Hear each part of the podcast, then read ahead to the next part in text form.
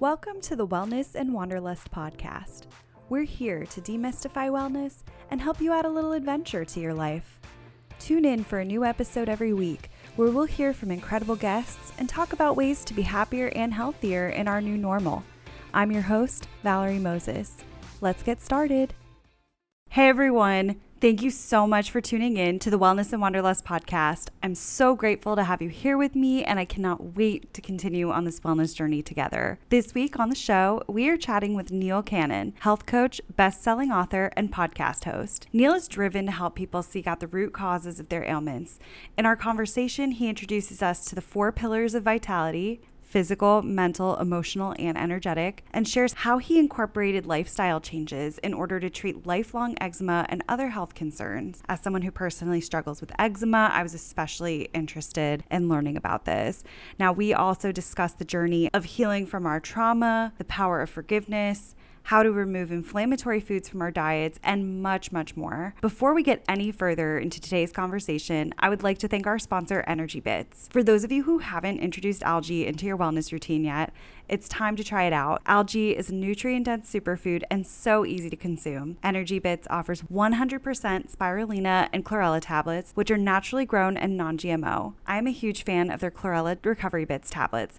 Chlorella is an incredibly detoxifying algae that can help your body recover after a workout, improve digestion, and much more. If you're interested in trying them out for yourself, you can visit energybits.com and use my code WellnessAndWanderlust for 20% off. I'm going to link them in the show notes as well. We had founder Catharine Arnston on episode 19 of this show, so if you want to learn more about the benefits of algae, be sure to check out that episode. All right, my friends, let's dive into this week's conversation with Neil Cannon. Neil, thank you so much for joining us at Wellness and Wanderlust. How are you doing today? Thank you, Valerie. It's so good to be here. I'm doing very well, thank you, and excited for our conversation. I am too. I think talking about vitality, that's something that all of us want to bring more of into our lives, and it probably is something we all define differently. I'd love to know how you found yourself on this journey toward vitality and what that's looked like for you. Yeah, great question, because it absolutely wasn't my plan about 15 years ago to work in this industry.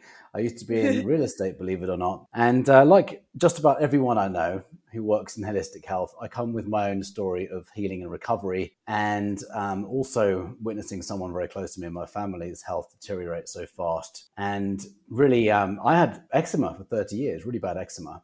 And I was always given the same symptom masking treatments, including steroid creams, which have left pigmentation on my skin, prescription moisturizers that are really quite toxic ingredients in them, and antibiotics when it got really bad. And antibiotics are known to really harm your gut microbiome, particularly when overprescribed. So these treatments were all harmful.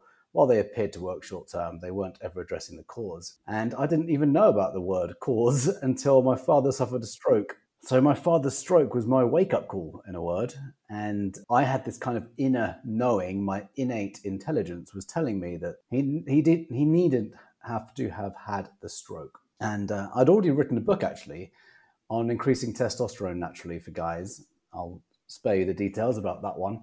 But I was already just kind of entered the industry kind of slowly, and I'd seen this word inflammation. I remember him being told he had chronic inflammation, and then I just had this memory of being in the family home a few years before his stroke, and he told me that his sister, a naturopathic doctor, had told him that he had chronic inflammation. She had tested his blood and said, your blood is toxic and you are inflamed. And he told me this in the kitchen over a cup of tea. He was making tea, and a few years later he had the stroke, and then shortly after that I thought, hang on, what was going on here? Why didn't he get rid of the inflammation? So that put me on a whole path of investigation to research inflammation, which I found to be the underlying cause of every chronic illness, including the asthma he'd had since he was 12, a fully reversible condition, something most people don't know, and also the hypertension that led to the stroke, and also the eczema that I had for 30 years. So I went about an anti-inflammatory diet and lifestyle and protocol, reversed my eczema, and helped lots of other people do the same thing, but not just eczema, all kinds of chronic health challenges. And it's just grown and grown and grown since then. So that's my story in a nutshell. Well, I can so relate on the eczema. I grew up with eczema myself, was in paper clothing in the hospital when I was born because I couldn't wear the hospital clothes that had been in the detergents. And throughout my life, it has been such a struggle. And it's always so funny when you get the people that'll say, oh, have you tried this? Have you tried that? With a lot of the traditional approaches. It's like, yep, I've tried all of them. Trust me. And it's very painful. It can really affect your life in more ways. I think people think of it sometimes from the superficial side, but it affects your life and your overall comfort level. I'd love to know about that anti-inflammatory diet and what the lifestyle changes looked like, specifically for the eczema, but probably for these other conditions as well. Yeah, absolutely. First of all, I've not heard of this paper clothing in hospitals. Wow. That's I didn't have that experience that I know of. I developed eczema as a toddler, so a few years after I was born. So yeah, coming back to your next question, and just acknowledging the impact it has on our emotional and mental well-being just by having eczema. It's just definitely a confidence buster. What about anti-inflammatory nutrition? Yeah, you talk about skin and eczema, and yes, you also alluded to it. It helps with all kinds of chronic inflammatory health conditions as well. So a lot of people are consuming a diet. And by the way, diet's just one piece of the puzzle. It's a very important piece, but it's only one piece of the puzzle. A lot of people are consuming food that isn't really true food. And we're consuming toxic food. And this is food that's been altered or man-made and processed and fried and anything that's, let's just say, not in alignment with nature and the nature codes has the potential to create an inflammatory response. So in our typical standard diet, let's say the standard American diet, a lot of people are consuming, well, processed foods, fried foods, fake foods, and there's a couple of culprits that a lot of people can benefit from replacing. I prefer not to talk about quitting because that normally introduces pain into people's lives. But if we can replace a few culprits, such as sugar, such as the modern hybridized wheat grain, so bread, pasta. The wheat grain has been very much altered by man through a process called mutagenesis. Whilst it's amazing for the agricultural industry, it is horrific for the gut. And then it's Roundup Ready. And this is, particularly in America. People can actually eat the wheat grain in Europe, say France or Italy, and actually be okay. In fact, I've heard many people talk about how they went to America, they didn't change their diet, but they started to get bloated and breakouts of various different conditions. They go back to Europe and they'd be fine. So something is going on with the wheat grain in America because it has been man-altered. The same thing happens with GMO corn and other GMO products, which have been proven, quote-unquote, safe, and they are simply not safe. So there's a brilliant documentary, by the way, on this called GMO OMG. And it's something I introduced all my clients to, particularly those in America, because in America, the food supply has been messed with. And we want to be getting back to nature. So that's one of them. Another one is dairy. And I'm not saying every type of dairy, but for the most part, people can benefit from not having cow's milk, pasteurized cow's milk from cows that have been often injected with recombinant bovine growth hormone and antibiotics. So there's a lot of processing that's happened in the cow as well. So some people can actually drink raw milk, for example, pure organic raw milk, and they might be okay. I just think it's a general rule of thumb that most people can benefit by not having milk and not having dairy products. And we can just trial and error, see what happens. Some people can feel different in a matter of days or within a week.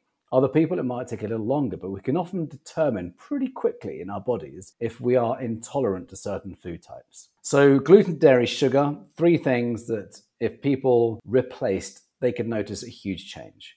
I've had clients, in fact, a recent one, I signed up a few. He had this thing called vasculitis in his foot. And he told me about his diet. And he said, I don't have any intolerance to wheat. And I said, we'll see.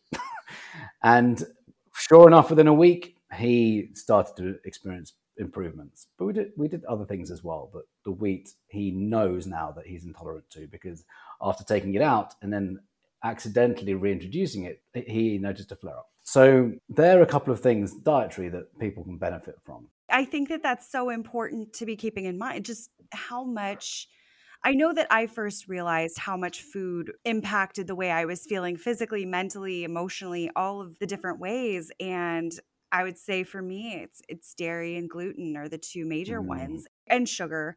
And I would hear from so many people kind of on the flip side of what you said. They would be traveling to Italy or to Europe in general. They would say, well, I don't know how I'm going to eat whatever.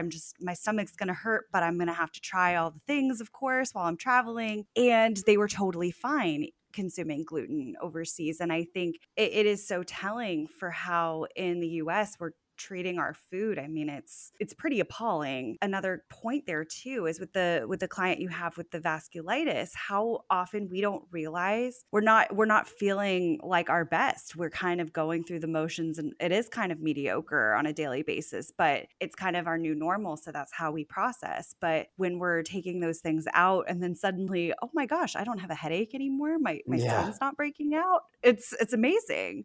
Yeah.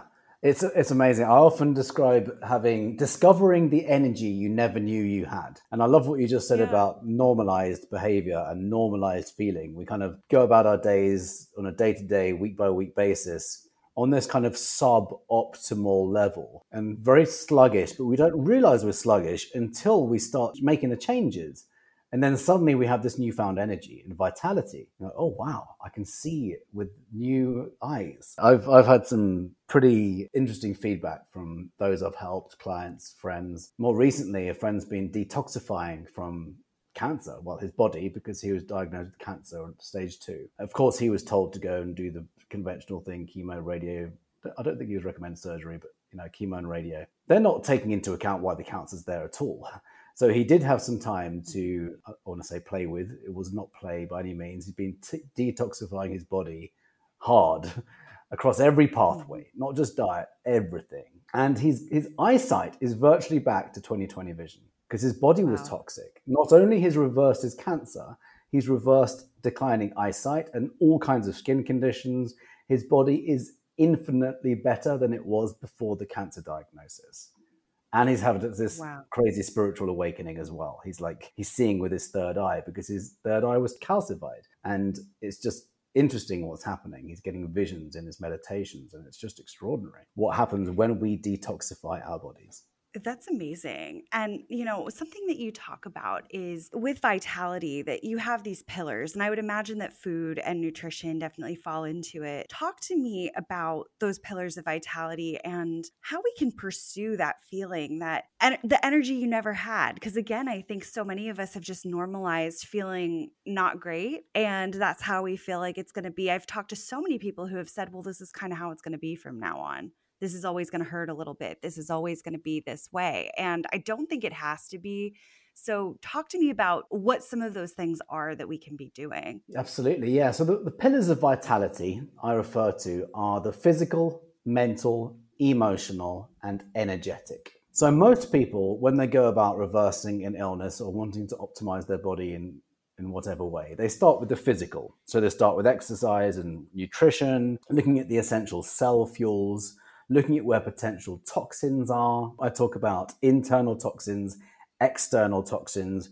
Where are we exposed to toxins? So it's almost like having a checklist. And this is kind of like how functional medicine works. It's like asking the question, where are the toxins coming from? What is causing a toxic effect on my body? Also, what's really useful is to get some blood tests done to see what your levels of toxicity are. There might be a heavy metal test. It might be a chronic inflammation test. You might have a gut microbiome test. You might see what's going on in your body to determine like a baseline. And then if your systemic inflammatory marker levels are elevated, you want to be going about bringing that down. Because every time, if someone is inflamed, you start to bring those levels down by detoxifying the body and replenishing with cell fuels. You're going to notice an increase in energy. So that's the physical in a nutshell. And I also incorporate principles of the body electric. We are actually wired up like a house with different organs on different electrical circuits. I used to be an electrician, by the way. So when this was explained to me, then I did further research. It all became very clear. And it all just kind of pieced together like a beautiful puzzle. If we understand that we're wired like a house with different organs on different circuits, and then all of those circuits go through our teeth, which act like circuit breakers. This is crazy stuff when I first found this out 6 years ago when I had EMF poisoning. Another story for another time, maybe, unless you want to go there. But it's just finding out all this incredible information. We can actually reverse engineer why would the body get symptoms by principles of the body electric, which I think is pretty cool. So that's the physical. I was going to say my book that I'm launching soon is called The Vitality Code. And I talk about this, and I talk about reverse engineering illness. In other words, problem solve the illness, problem solve the symptom, which is like a warning light on your car dashboard. Problem solve the symptom, get to the cause, address the cause, and then replenish the body so the symptom naturally disappears. Et voila. So how do you replenish the body after something like that? Let's say someone's coming from a standard American diet and they're consuming fake food. If we determine that fake food is being taken in, just by switching your diet to an anti-inflammatory diet and upping the micronutrient intake, your vitamins and minerals, predominantly from plant-based foods, you're going to start replenishing the system. Also, our cells require essential cell fuels. So first and foremost, oxygen. Second, water. 3, nutrients. 4, they must be able to eliminate waste. So in other words, we have to detoxify. If we don't detoxify, toxins build up. By definition, they build up. We have an ever-increasing toxic world right now, which we can't really get away from. So what we can do is help our own bodies to detoxify. If we don't sweat, we are not detoxifying. So if we're not active, well, we are. Sorry, we're compromising our detoxification mechanisms unless we sweat, for example. So the lymphatic system requires for the body to warm up ever so slightly because of the lymph fluid. That's what it requires for it to then leave the system. So I've noticed with my own skin, I would call my skin, even though my eczema for the most part is gone, every now and again, I can have a bit of a slight flare up. And what I'll notice is it can be equated with not sweating enough, believe it or not, because then I'll go and sweat and then my skin gets, I notice it within hours or at least the next day. That's just a personal thing. Other people might not need to have sweat, but we at least need to warm that fluid up to allow it to escape the system, which is why lymphatic drainage and dry brushing and whatever else is super important. We need to get that fluid out. It's like the garbage waste disposal. The blood detoxifies as well. There's many organs that detoxify. The liver detoxifies, of course. So there's many organs that detoxify. The skin is one of them. We also breathe out 70% of our toxins from our breath. Another reason why we need to be active, because if we're not active, we're not expelling these toxins. Anyway, that's a few ways to replenish the body. And we want to be thinking about cell fuels, oxygen, water, nutrients, eradicate waste. We also need to ground. We also need good sleep. Sleep is essential for the body to heal. That's always the one that I struggle with the most, because I think so many of the people listening to this show too, you have a lot of working professionals and people who we're a very go, go, go society. And so I think the sleep aspect of it is the one that we tend to forget about, but is so important. And I think that it's hard to make the positive decisions around food and exercise, or even just get yourself up to exercise if you're not getting the sleep and really replenishing your body in that way. So I love that you mentioned that. Yeah. I can't talk about sleep without talking about a friend of mine who's also a world-renowned sleep doctor. His name is Dr. Michael Bruce, and he was kind enough to come onto my podcast a few years ago. And he talks about chronotypes, about different ways that we can maximize our sleep and know that when we're most productive. And, you know, there are people who they wake up in the morning super early, and there's other people who wake up later, and some people go to bed later. And, you know, there's different patterns that we all have. And one thing he also has is these hacks for caffeine and alcohol. So some people think, oh, I can't have anything if I'm going to need to sleep well. And they think of it as this kind of sacrifice. And then it never happens because they don't want to sacrifice the things that they love, such as caffeine and alcohol. So he's got these ways to, quote unquote, hack the caffeine and alcohol thing. At night, one of the worst times to drink caffeine, of course, the later we drink it in the day and the closer it is to bedtime, of course, it's going to affect our sleep. Even if we think we're sleeping well, if we're having caffeine in the afternoon after, say, 2 p.m., it's going to affect our sleep more. Even if we think we sleep well, it's still going to interfere with it. And with alcohol, if he actually said, he actually asked me the question, when do you think the best time to drink is? And I didn't know. And he said it's happy hour, as in around 4 or 5 p.m. And if you have maximum 2 units, by the time you go to sleep at, say, 10 or 11, you've actually processed the alcohol. what interferes with sleep is having alcohol just before bed. And being a Brit, that was a way of life for quite some time. Not every night, but, you know, quite a few nights, or certainly in my late 20s, I'd have alcohol 4 or 5 nights a week. It's not me now, I'm in my 40s now. So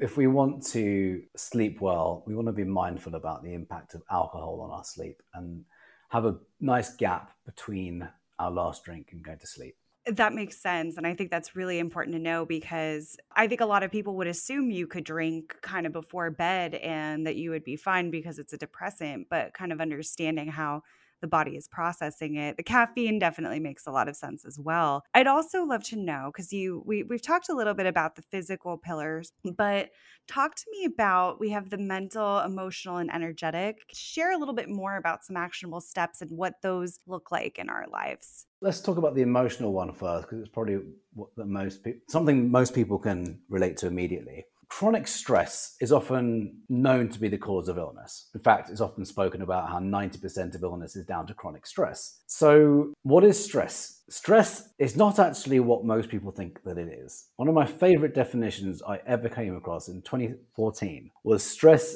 is your internal response to external strains. And it was actually Mihaly Csikszentmihalyi who, in his book, talking about flow. And it really resonated with me. In other words, it's how we perceive our world, which has the potential to create stress or not.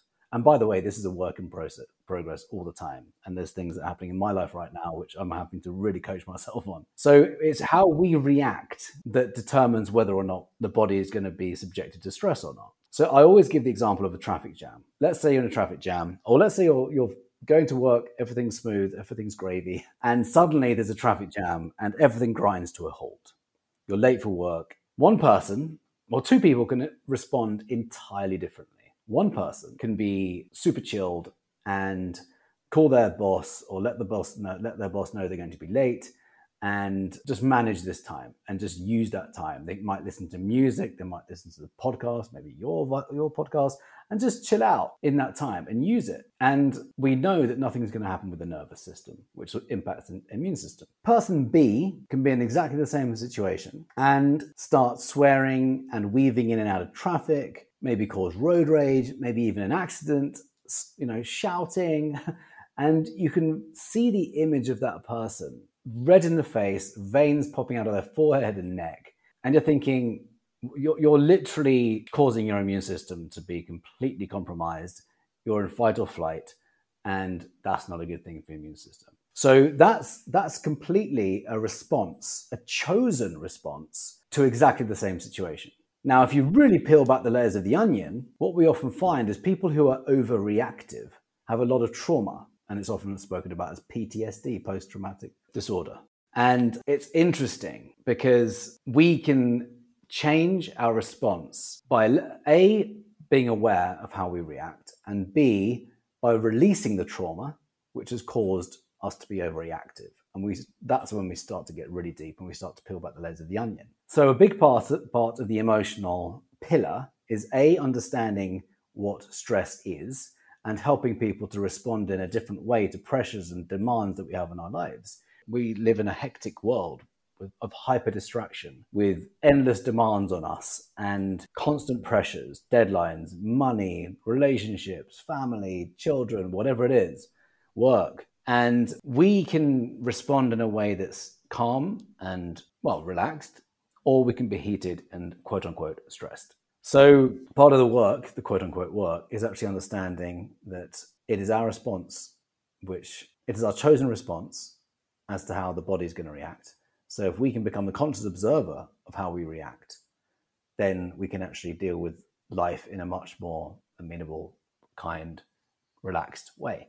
That's quite a big piece. And we can actually release the trauma, because trauma, this is a big one that very few people are aware of. Trauma gets stored like electromagnetic energy, literally bundles of energy. And these bundles of electromagnetic energy, because we are energy beings through and through, 99.99999% energy and 0.001 matter.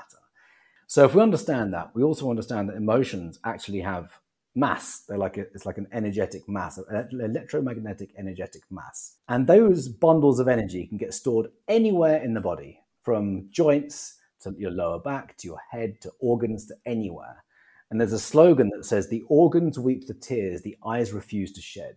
That's William Osler, father of modern medicine. In other words, if we don't let this energy out of the body, it can actually cause illness and sickness. And what actually happens, reverting back or referring back to the body electric, is trapped emotions drop the voltage to our organs, which then become compromised and where illness is then created. Does that make sense? Well, I think it absolutely does make sense. Outside of my day job, I volunteer with a shelter for survivors of domestic abuse. And one of the areas of focus that they have, they talk about with their youth, these adverse childhood events. And they have the ACE test that they can do to see, you know, how many of those events you've had. And I've heard, you know, a lot of the research is pointing to the people that have experienced those, maybe who have not processed those, but overall having experienced those, there is a higher likelihood of inflammation in the body, whether that's autoimmune disease or whatever other chronic illness. And I find it so fascinating. I've been having some stress in my professional life lately, and I've noticed in the last few months having significantly more pain in the body. And I've been getting massages, of course, to deal with that. That's been a really nice stress relief to just kind of get my brain and my body a little bit back in alignment. But realizing that, yes, some of it was physical and it was the way that I was sitting and the way that I was doing whatever, but also just physically tensing up because of the emotional events going on and how much of an effect it has on the body. And just when I'm going through certain things, I feel it in certain areas that I don't necessarily have an injury. There's not another way to explain it other than this is how I'm kind of storing it. Yeah, and this is not unusual. So I'm going to give you a little gem that's been a game changer in my own client work and business and personal life and friends' life and family when they want to. Trauma release, as I just mentioned, understanding how emotions are stored as electromagnetic energy. One of my favorite pioneers in this is Dr. Bradley Nelson. And he wrote a book called The Emotion Code and also one called The Body Code. So The Emotion Code is a way to determine the names of emotions that it gets stored in your body using applied kinesiology. So you can ask the body yes and no questions using applied kinesiology when the muscle is strong on a yes and weak on a no. And you can do it with other methods as well. But you find out from the body if you have trapped emotions stored in the areas affected or not knowingly affected. So through process of elimination, you can go through 60 emotions or find the name of the emotion that was stored. You can also find out when it was stored if you want, whether it was an inherited emotion or whether it's an emotion in this lifetime. And then you can release it in a matter of seconds. And often people, my clients sometimes, have had results even in the same session. Someone I'll never forget, a few years ago, the girlfriend of one of my clients, in fact, sorry, they were both clients. He's like my closest friend of the couple. Anyway, she was experiencing shoulder pain for more than a decade, and she had very limited range of motion. And it wasn't until we did some trauma release from her shoulder that she was able to move her shoulder more. And she even, I'll never forget, during the session, she was like, "You're kidding me. What?" What? She had done so many different things to try and help her shoulder. That's really strict anti-inflammatory nutrition, working out so much, functional movement training, balancing her body, and she just could not fix her shoulder. And then we did some trauma release in her shoulder, and lo and behold, she got range of motion back. I can't say full range of motion, but it was a marked difference. And other clients have had knee pain, lower back pain, migraines, often overnight is gone, or less than. Wow. So I recommend The Emotion Code and or the documentary E-Motion. It's really good to understand what we're talking about. It's a game changer. And understanding us as electrical beings or energy beings before physical is a huge bit of information to take on and a good knowing to have. Good understanding, a good knowing. I think that's so important. And I will definitely be checking that out. I would love to try that. As far as the emotional goes, do you have any other suggestions for, I think sometimes we do find ourselves after the fact, I'm thinking, gosh, I should not have gotten angry about that. I had a situation a couple of weeks ago where I reacted very emotionally and not in the way that I was the most proud of. I was kind of making myself miserable in a sense with the way I reacted and causing some stress. And while it was a situation that I don't like, I also decided, hey, I need to, I kind of woke up and said, I can't keep feeling like this every single day and I need to push forward. But at the same time, there was all that time that I sat stressed out. And I think a lot of us, we look back at what we were dealing with and we're like, oh my gosh, I could have handled this better. Maybe I shouldn't have let this get me so angry, so sad, so frustrated, whatever. What tips do you have for just dealing with those in the moment and recognizing it too? Because I also think we can just get reactive in traffic and not realize it, but there are things we can maybe be doing more proactively to kind of stop ourselves from getting to that point.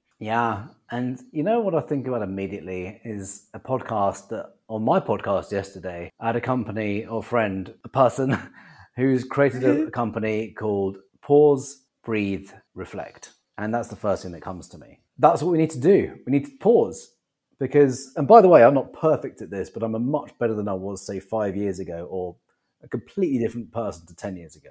So I used to be pretty highly strung, particularly among family. And that's where our trauma is most deeply rooted. So when we get triggered by things, it's not normally the event that's happening in the present. It's normally something from the past. So it has the same frequency as something that's happened to us when we're 5 years old. And it's just resonated at that same frequency, and therefore we're triggered. So there's a meaning that's got triggered. There's something when you really peel back the layers of the onion. So if we can pause, take some nice, slow, deep breaths, go, okay, how am I going to react to this? What is my perception right now? Is the meaning I'm creating serving me, or am I giving my power away? A lot of us give power away and our energy away by not understanding that we are in control of our reaction. And we can say that person over there is stressing me, which is completely giving the power away and not accepting any responsibility whatsoever for your own emotional reaction. So there's no one stresses another person out. The only person who gets stressed out is the person saying, I'm stressed out right now. Yes, we can be kind to each other. And if I was really mean to you right now, I'm sure it would create a reaction. But the truth is we can choose how we receive information at any point. If a little 3-year-old started screaming in your face, mean words, you're not going to take that on board and go, oh my goodness, you're so offensive. It's just not going to happen because you don't create any meaning to it. But if you start having rapport and affinity in relation with people, and then suddenly they're mean, then it's going to be a different reaction. But ultimately, if we can go back to the truth of, it is how we respond. It's the meaning that we give to anything that has the potential to create a response or not, or, a reaction, a reactive response. And I want to say again, I'm not perfect at this, particularly around family. It's the hardest thing with around family. It's getting better and it's getting better and it's getting better. So if we can just pause, take a breath and go, what is real right now? What is really happening right now? What is triggering me right now? That's one of the best questions. Why am I triggered by this? Why am I triggered by my boss yelling at me saying you're late for your submission? I just came up with that example. If you really peel back the layers of the onion, there's normally some kind of deeply rooted trauma, which probably says, oh, I'm unworthy or something like that. And then you go, hang on, that's not even true. And they're just having a bad day. So then you just go, okay, I'm just going to relax and breathe and just smile kindly and respectfully. It's a lot easier said than done. It's a work in progress, but I think it's one of the greatest gifts that we can ever have, knowing we are in control of our thoughts for the most part, our reactions, our emotions, most of the time. I want to say all the time, but we're not. Sometimes we have crazy intrusive thoughts. We're like, whoa, what the hell was that? It's not even out. Yeah. But sometimes, do you know what I mean? Yes. You just, I joke about it with my girlfriend. In fact, it happened about an hour ago. I just walked into the kitchen with a big jug of water, and I was like, I was so tempted to just throw that all over you just then. She's like, oh, She's like, intrusive thought? I was like, yeah, I'd never do it. Yeah. Yeah. It's these weird thoughts that come into our head. So it's just funny when you notice it. Yeah. Well, I think also noticing it, sometimes we can laugh about it, which I found to be so restorative. Sometimes I will think back to, I think sometimes responding with humor, sometimes the things need to be dealt with in whatever way it is, depending on how deeply it goes. But I really love, so actually pause, breathe, reflect. We had Michael on Wellness and Wanderlust as well. And oh, really? Yeah, he's amazing. What an incredible story. And that's the part I struggle with is really the pause. I think I'll reflect, I'll ruminate, to be honest, but I do reflect kind of after the fact, but I think you can't really do that in the moment. You can't, if you're going off of those almost involuntary responses, I mean, if you're not taking that moment to stop and kind of assess the situation, take the breath and ask yourself, I think it really does give you your power back when you do take that pause moment. And I found myself even sometimes with a stressful interpersonal situation where sometimes I might say, hey, can I take a little bit of time to think about that? Because I don't want to react with emotion or with, you know, whatever biases I might be bringing to the table. I want to really be able to reflect and respond appropriately and with what's going to be productive to the conversation. And sometimes it's really easy to be triggered or to trigger ourselves if we're going that fight or flight, and again, not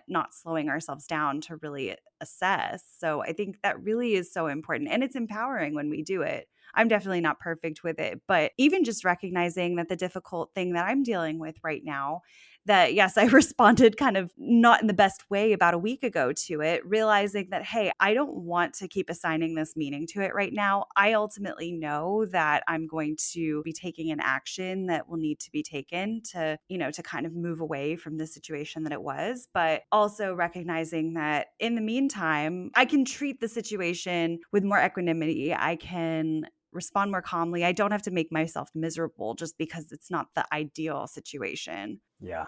Yeah. It's like a constant work in progress of coaching oneself.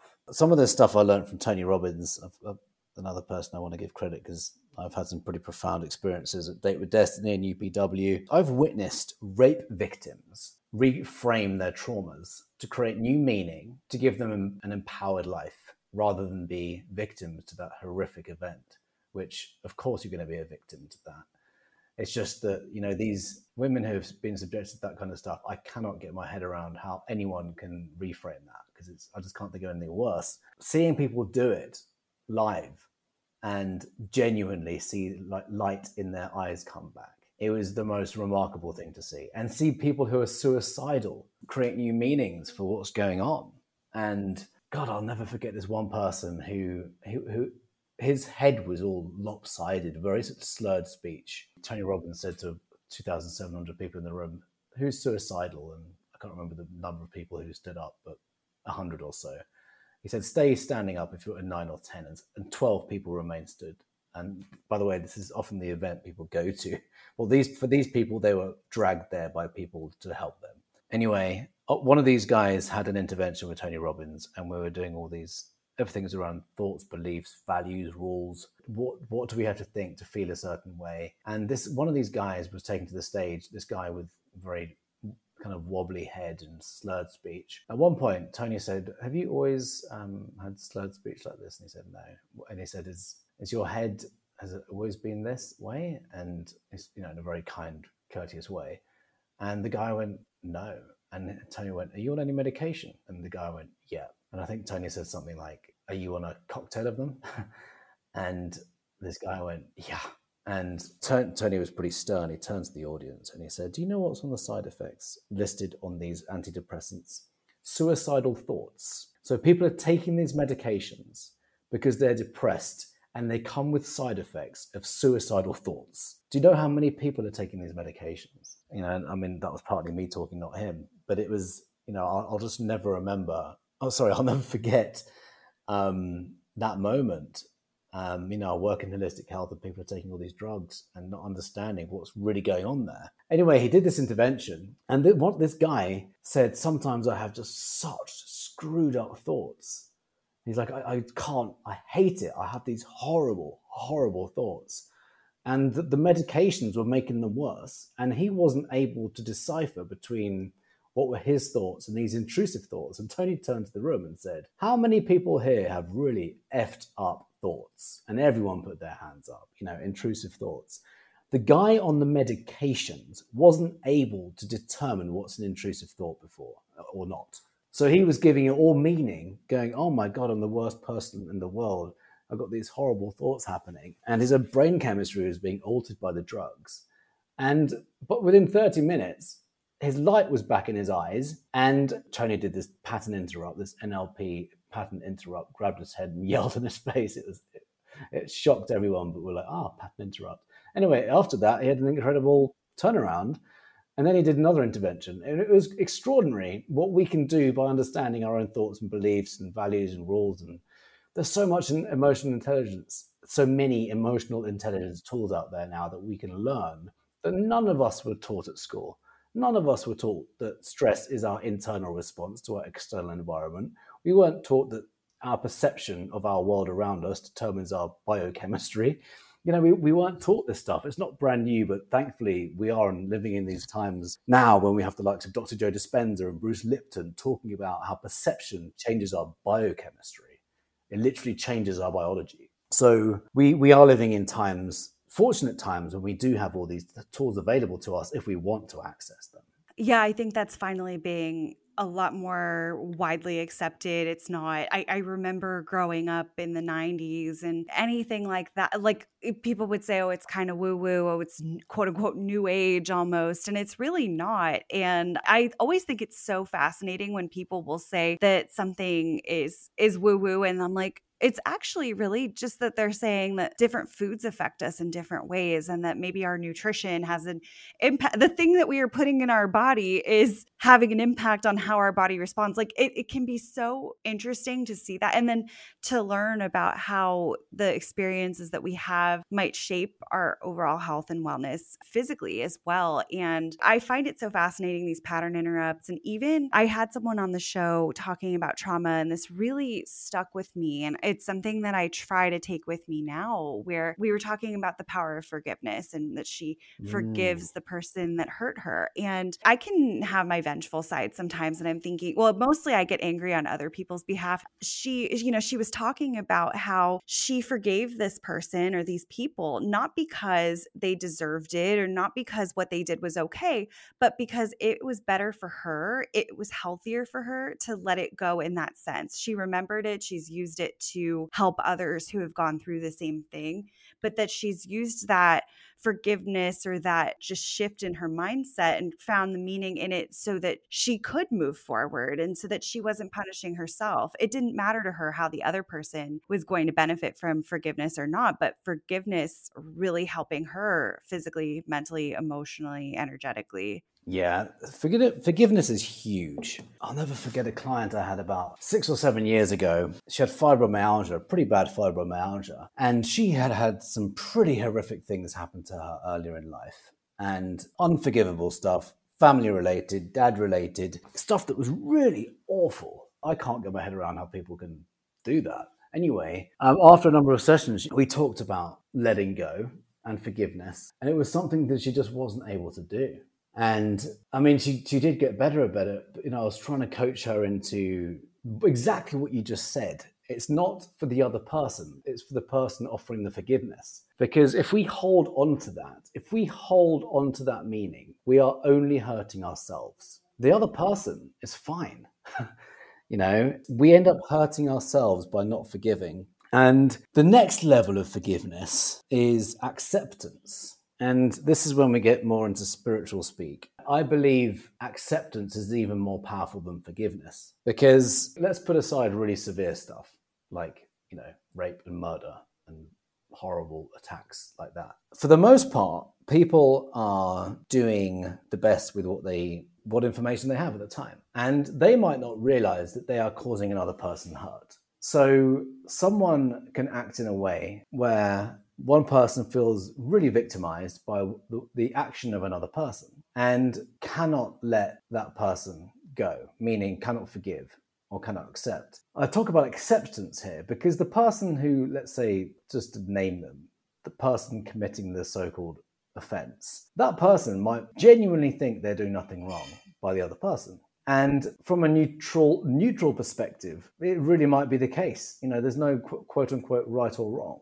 And acceptance is more powerful in that regard than forgiveness, in my opinion, because forgiveness really suggests that you are doing wrong by someone else. Like you're making a judgment that that person did something wrong by you, but who's to say that was absolutely the case? There's normally a midway point, and most people are love in their hearts, unless they're completely twisted and doing really horrific things. So yeah, you know, we can all acknowledge where we make mistakes, and we've done things by others that just aren't cool, and I think it's helpful to acknowledge that for sure. I just want to say that when it comes to forgiveness and acceptance, I think acceptance is even more powerful, because you're not making the other person wrong then. You're just saying, yeah, you're just being you, and I'm deciding how I receive it. So one of my favorite quotes is Anthony Hopkins. He said something to the effect of, in order to live a happy life, expect nothing and accept everything. And I really love that. We don't give meaning to things that cause us suffering. Yeah, I think that's beautiful. And I really do see the value in this, just for living the best lives that we can, thinking about, even with that forgiveness and acceptance piece, you know, when you talked about hurting ourselves, it reminds me of a quote, and I cannot remember who this was from, but that resentment is a poison that you drink with the intention of hurting somebody else. Yes. Yeah. It's something we do to ourselves all the time. And so I think recognizing that, the pause, breathe, reflect, having whatever mindfulness practice that you might have, it's going to help you to start pushing away from some of that. Now, I'd love to know too, because you have two other pillars, and mental and emotional, I think those can be really easy to confuse. Talk to me about the mental component and how that differs from the emotional component, and what some of those practices might be. Yeah, good question. So this is something I couldn't really get my head around until I could a few years ago. The mental is really referring to our thoughts and our beliefs. And the mental piece is really how thoughts and beliefs are the language of the brain or the mind, and feelings and emotions are the language of the body. In fact, I just want to reference Dr. Joe Dispenza there, because that's something he says as well. Or I probably learned it from him originally. You know, mental is head, and then emotion is body. So when we have thoughts and beliefs, we can think about the placebo effect. So we can also think about the nocebo effect. So with the placebo effect, most people are familiar with the placebo effect. So we think we take a pill, we believe there's a substance in it, some kind of drug that's going to help us get rid of a symptom or an illness or pain. But we take that with the belief that it is, and then we find out that it was a placebo, that it was an inert substance. So the sheer power of belief enables the body, enables the brain chemist to cause the body to secrete a perfect concoction of chemicals conducive to healing. And by the sheer power of belief, by the sheer power of thought, the body is able to heal itself. That's the power of the brain and the mind and the thoughts and our beliefs. We can think ourselves vital. We can heal ourselves through thought alone. That's what the placebo effect is, healing through thought alone.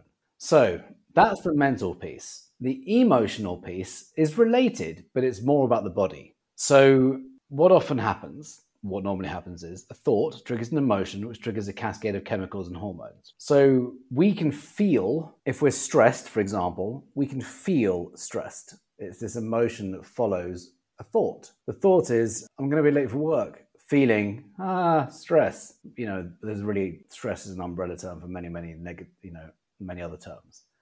Let's call it overwhelm or fear. Stress is often spoken about, the code word for fear.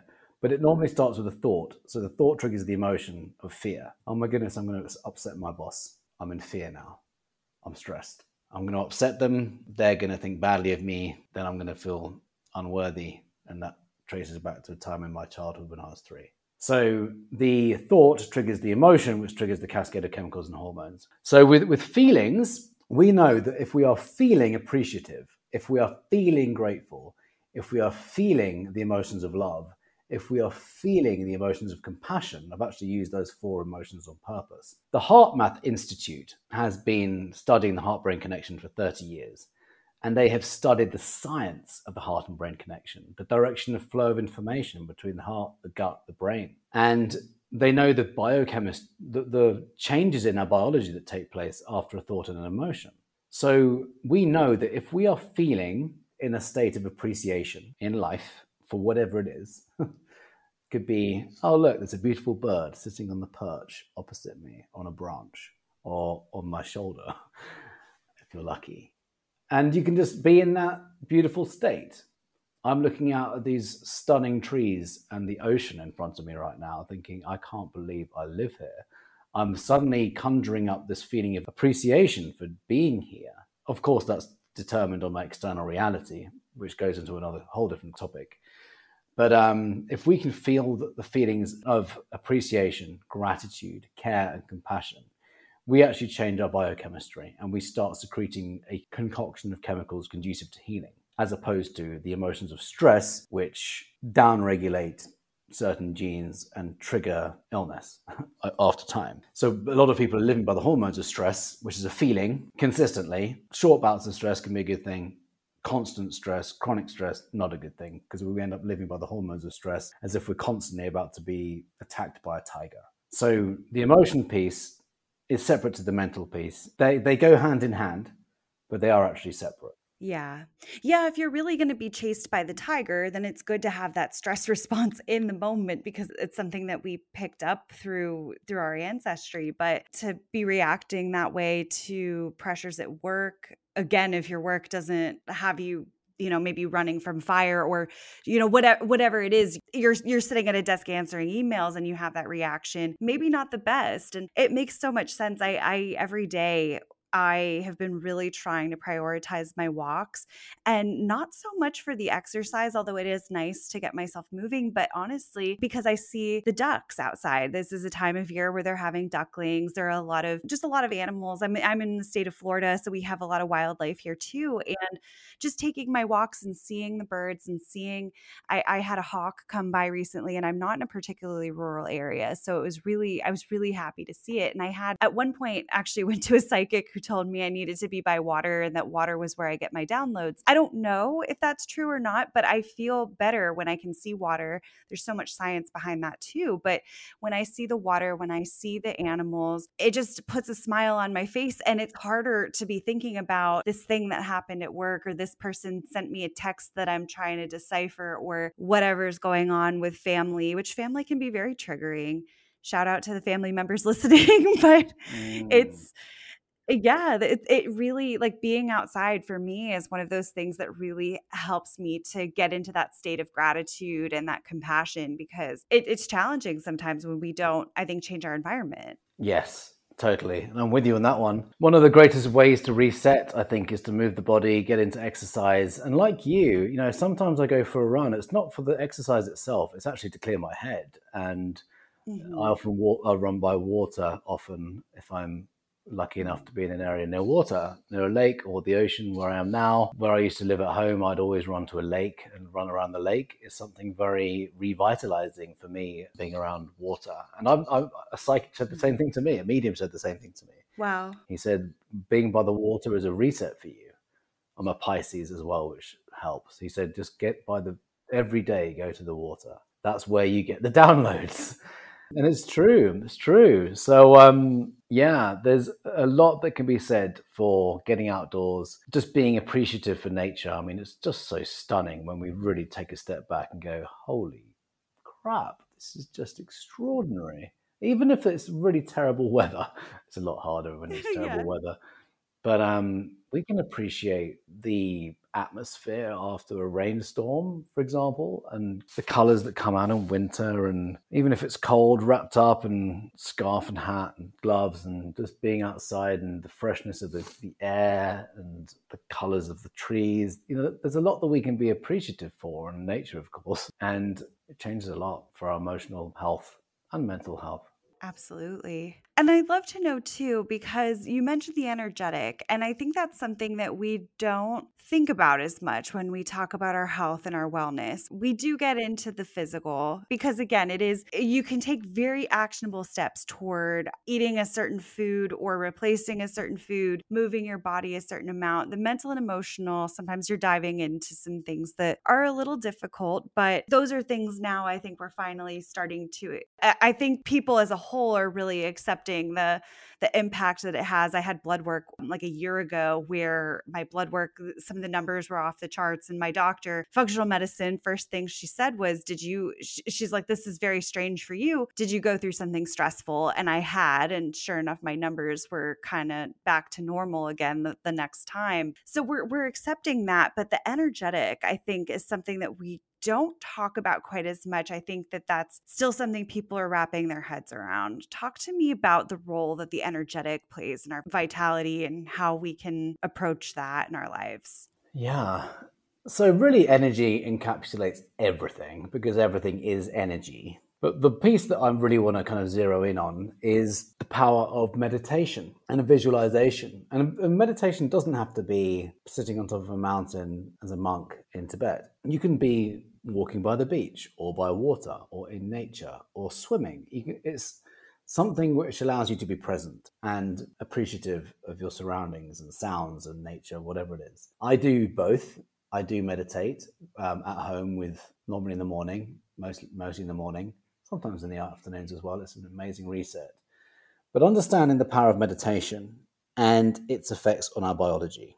So we've already discussed how emotions are stored like electromagnetic energy. And the more that we zero in on us being energy beings, like I said earlier, from a quantum perspective, we are 99.999 empty space or energy, and 0.001 matter. When you zoom in enough, that's what we are. So we're just vibrational beings.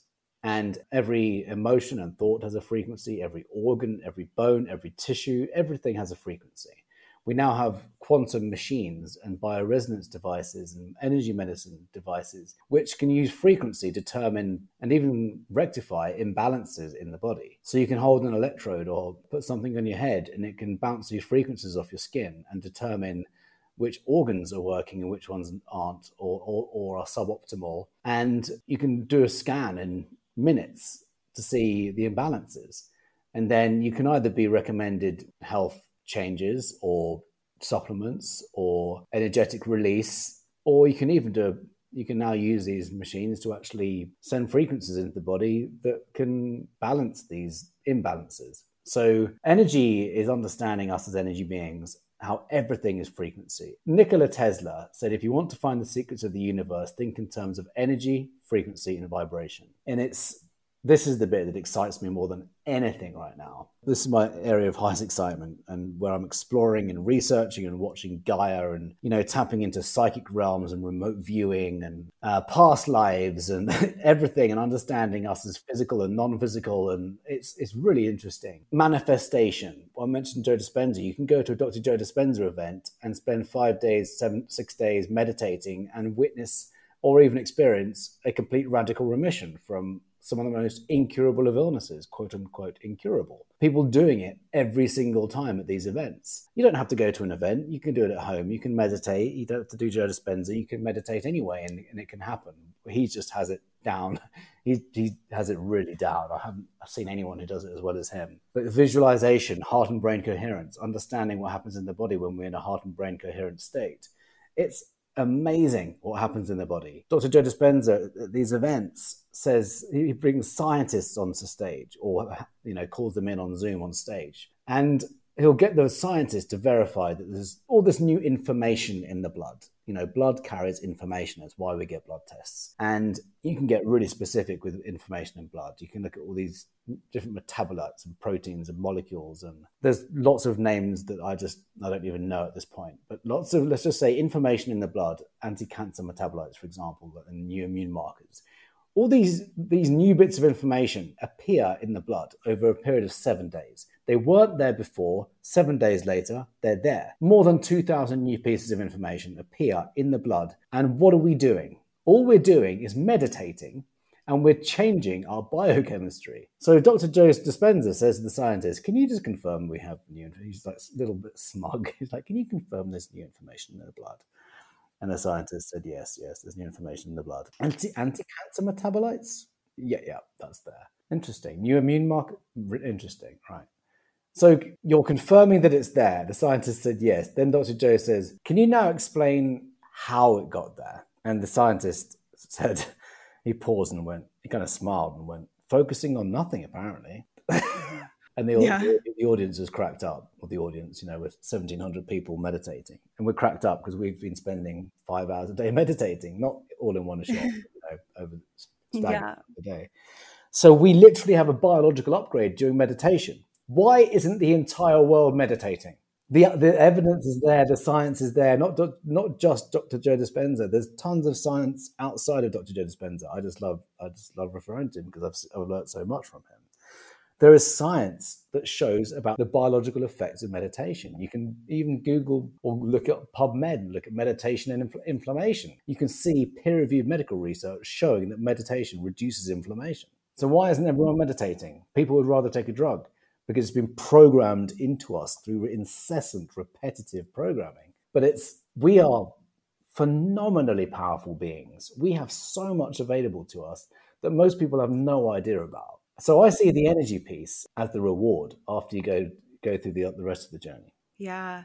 Well, it was funny. I went to a doctor a few years ago. It was a gastro for one specific issue. And one of the practices he said, yes, he mentioned foods and he mentioned some other interventions, but he also said diaphragmatic breathing would be one of the best things I could do. And that there was more and more research coming out that would help. And I found that to be so interesting because modern medicine, you still don't hear that very often when you go into a doctor's office. And that this doctor was saying, hey, you need to focus on getting your breathing the way it needs to be, and that this is something that will have an impact on you. I thought that was so cool. And I have some hope for the future, hopefully for these next generations, because I'm seeing some people now. I had one guest on the podcast who teaches principles of yoga and meditation to inner city kids and helps them, and anyone that's having like behavioral issues in school, or they have maybe some family things going on, challenges, and how much this has impacted them and impacted the outcomes for them. But then also I had another guest who goes into, I think, mostly middle schools. And when students are having some of these behavioral issues, he's having them focus on their breathing or practice gratitude. He'll have little gratitude games for them and things like that. And that he's had students come back who have since gone on to high school and so forth, who either he's heard from the parents or guardians, or he's actually heard from them, hey, they're not getting in trouble anymore. They're focusing in school. They're living better lives. They're happier. And they're still thinking about the things that they were learning through this mindfulness and meditation and just getting into the breath and some of these principles. So I'm hoping to see more of this as we continue forward. I think the more that this is now being more widely accepted anyway, that people will see that, hey, we're more than a body. We have a lot of different components that are impacting our day to day, and we can focus on all. We don't have to neglect one. I think that there's so much power in that. Yeah. And I love hearing what you just spoke about, the results children are getting and people are getting through a mindfulness practice, just connecting with breath. It shouldn't be a surprise. We come from nature.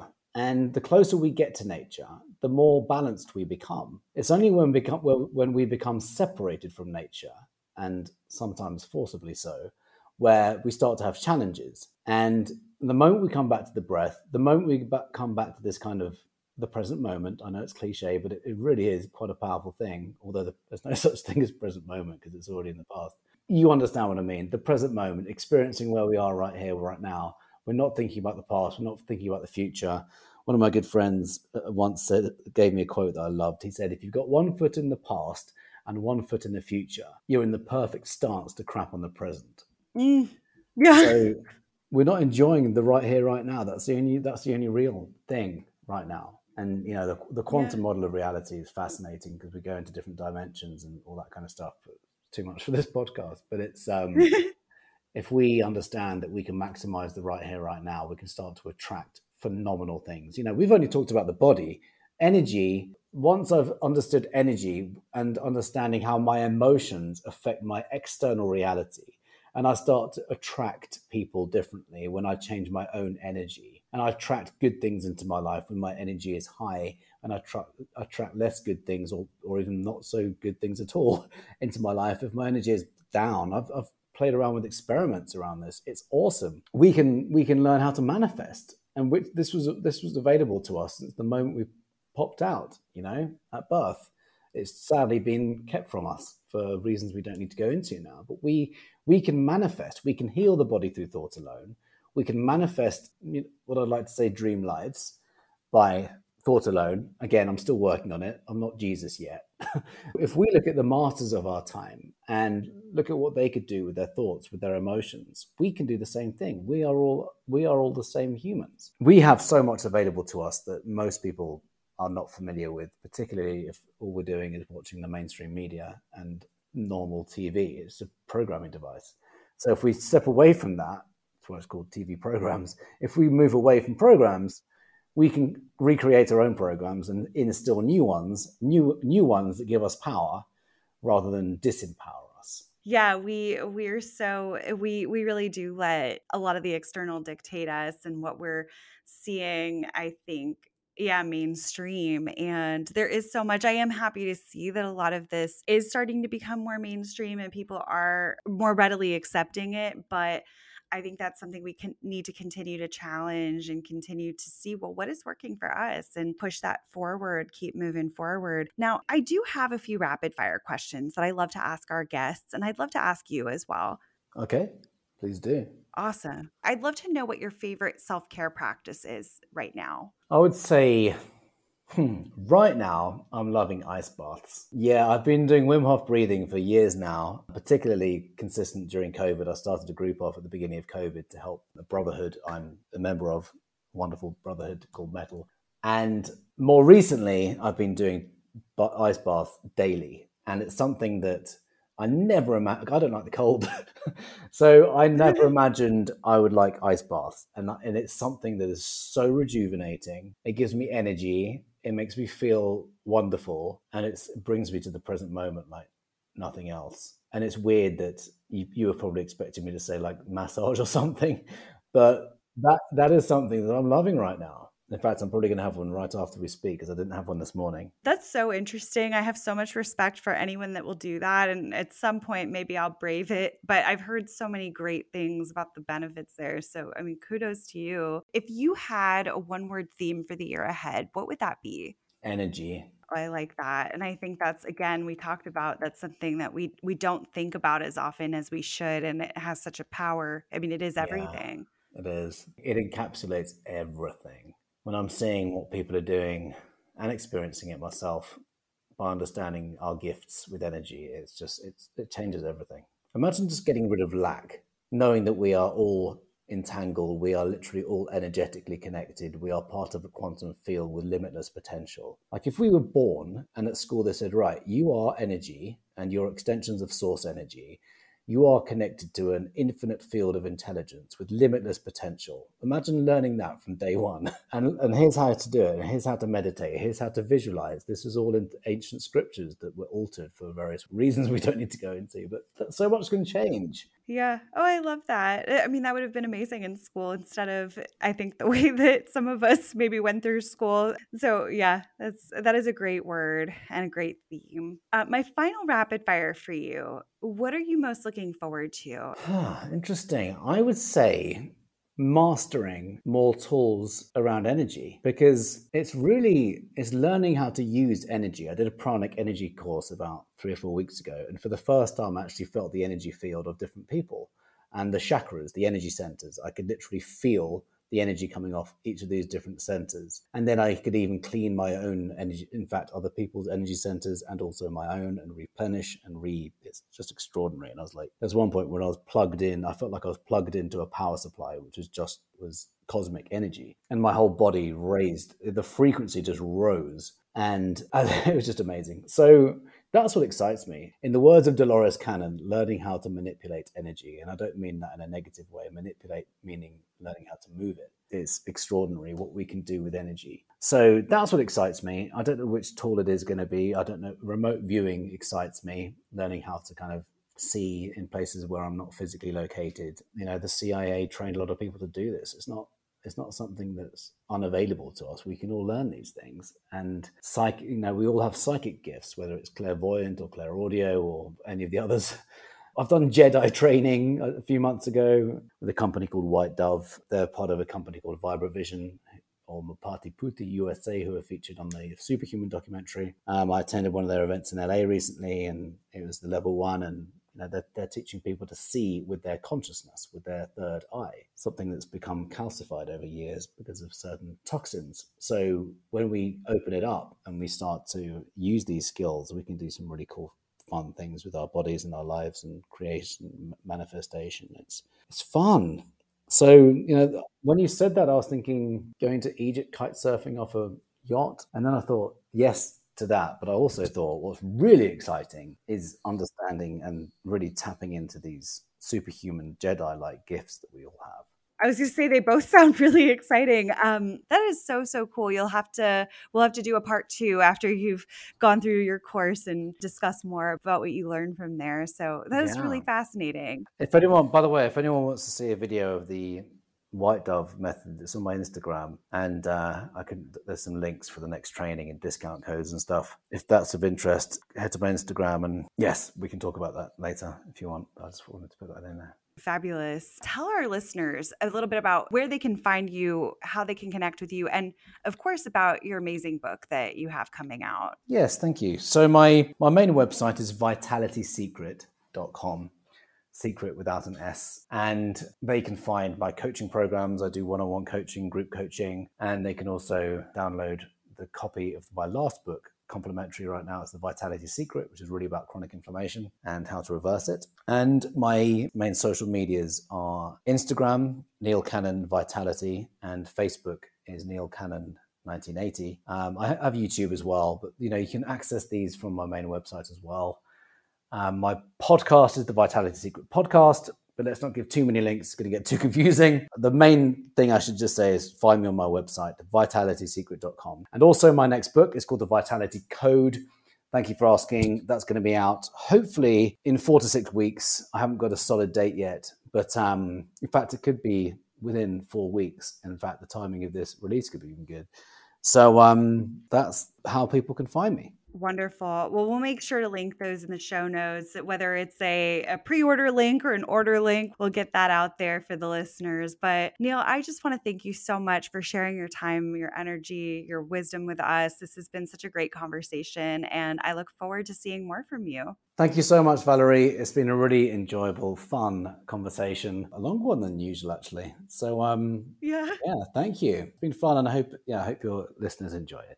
Thank you for tuning in to episode 138 with Neil Cannon, and thank you to Neil for coming on the show. If our conversation resonated with you, I would love it if you left a 5-star rating and review on your favorite podcast app to let us know what you think. Your reviews help others find the show and allow us to continue bringing you amazing guests like Neil. If you have a topic you'd like to explore in a future episode, drop me a line at WellnessAndWanderlustblog on Instagram or by email at Valerie, Valerie, @wellnessandwanderlust.net. Thank you all for another incredible week, and we'll see you next time.